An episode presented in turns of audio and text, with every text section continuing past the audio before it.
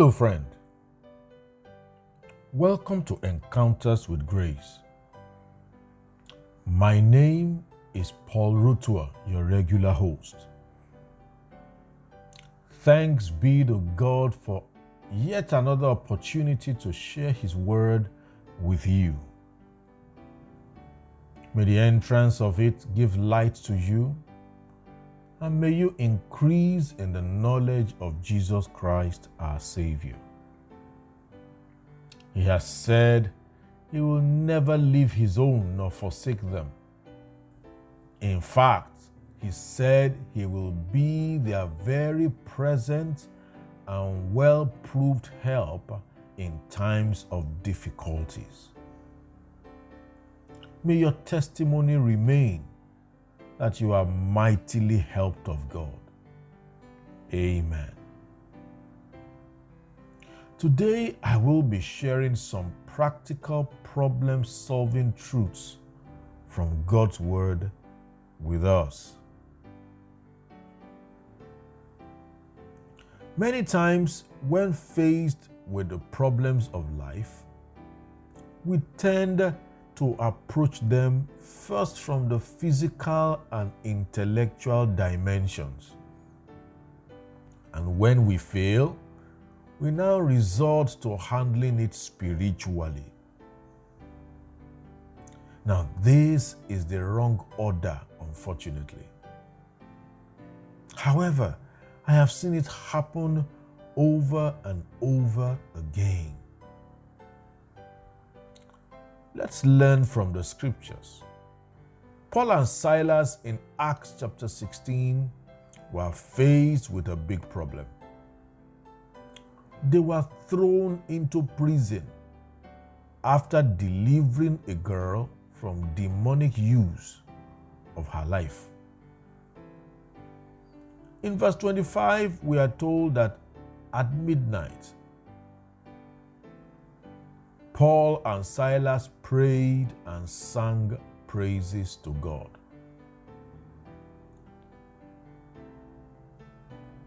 Did you see that? Their first response was spiritual. We need to become proactive this way. Jesus had over 5,000 people to feed at one time with only small food belonging to a young boy. He did not reason like the disciples. Instead, he operated from the spiritual. Paul and his colleague could have decided to rationalize and complain and hated the torturers, but they decided to start handling it by praying and praising. That set the atmosphere for what happened eventually.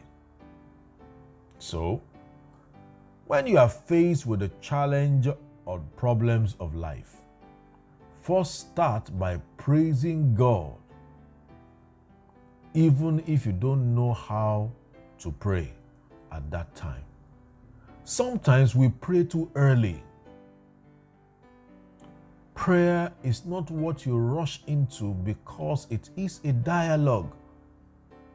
And you have to know how to pray about that problem.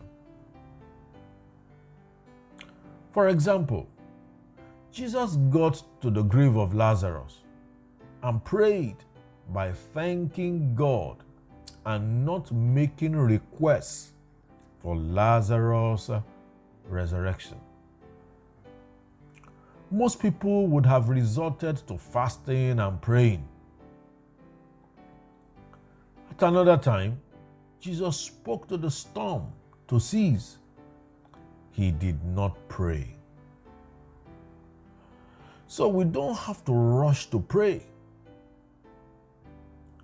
But we can always give thanks because the Bible tells us in 1 Thessalonians chapter 5 verse 18 and in everything we should give thanks for it is God's will in Christ Jesus concerning us. Don't go away. I will be right back to continue after this time out. Grace,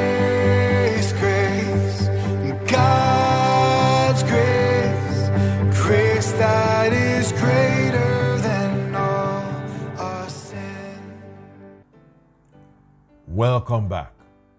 Praise and worship connects you to the supernatural realm where the peace of God and the power of God are released. When you operate by the Spirit of God, you take charge and can access God's mind concerning the challenge you may be facing. Isaiah chapter 26, verse 3 says, God will keep him in perfect peace, whose mind is stayed on him because he trusts in the Lord. The next thing to do is to find out what the Word of God says about the problem. I have explained the importance of this earlier. Don't run into a problem solving mode without an assurance of a favorable outcome from God's Word. You must pay attention to it fully. Now, one of the things the Word of God avails us of is what I call the wisdom of God. 1 Corinthians 1, verse 24 says, Christ is the wisdom and the power of God to us.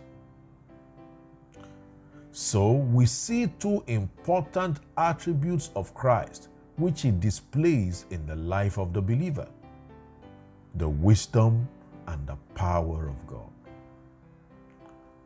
These two are as important as each other. We need both of them to solve life's problems. Wisdom is the principal thing. Therefore, get wisdom, the Bible says. Wisdom is the application of the right mix of knowledge to solve a problem. It is knowing exactly what to do. There is the wisdom of man, which is based on what we learn by our senses, and the wisdom of God, which is accessed as we walk in the mind of Christ. Both of them are important. But the wisdom of God does not follow human reasoning. It is knowing what to do by the Spirit of God in man. Sometimes uh, the wisdom of man is not enough in handling uh, problems. Job said in Job 32, verse 7 and 8. And I quote I have said days should speak, and a multitude of years should teach wisdom. But there is a spirit in man, and the inspiration of the Almighty gives them understanding. What was Job trying to say here? he means the wisdom of God has nothing to do with age. And that is very obvious in our world today. If you don't know what to do, you simply don't know. It was the wisdom of God that made Joseph thrive in slavery. It was also the wisdom of God that was demonstrated in the defeat of Goliath by young David. This wisdom is imparted by the Spirit of God in the believer.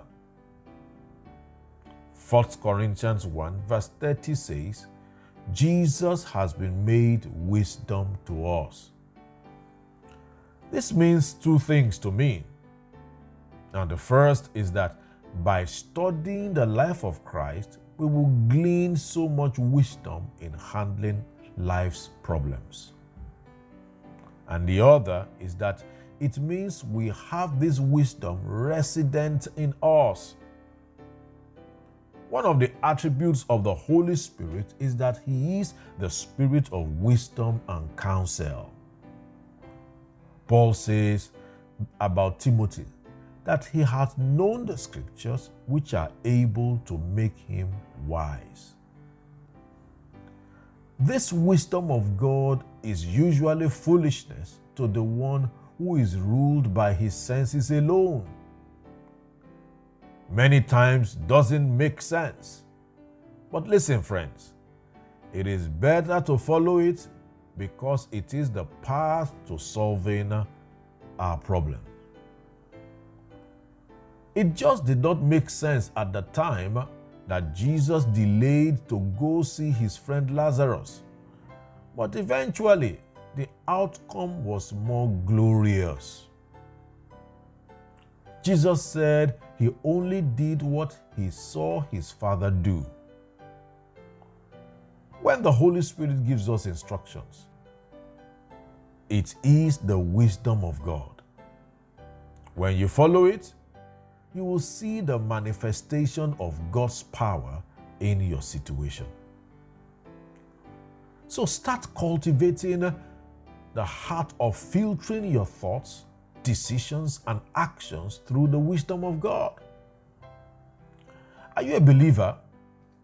Get more acquainted with the Holy Spirit, and His wisdom in you will flow out.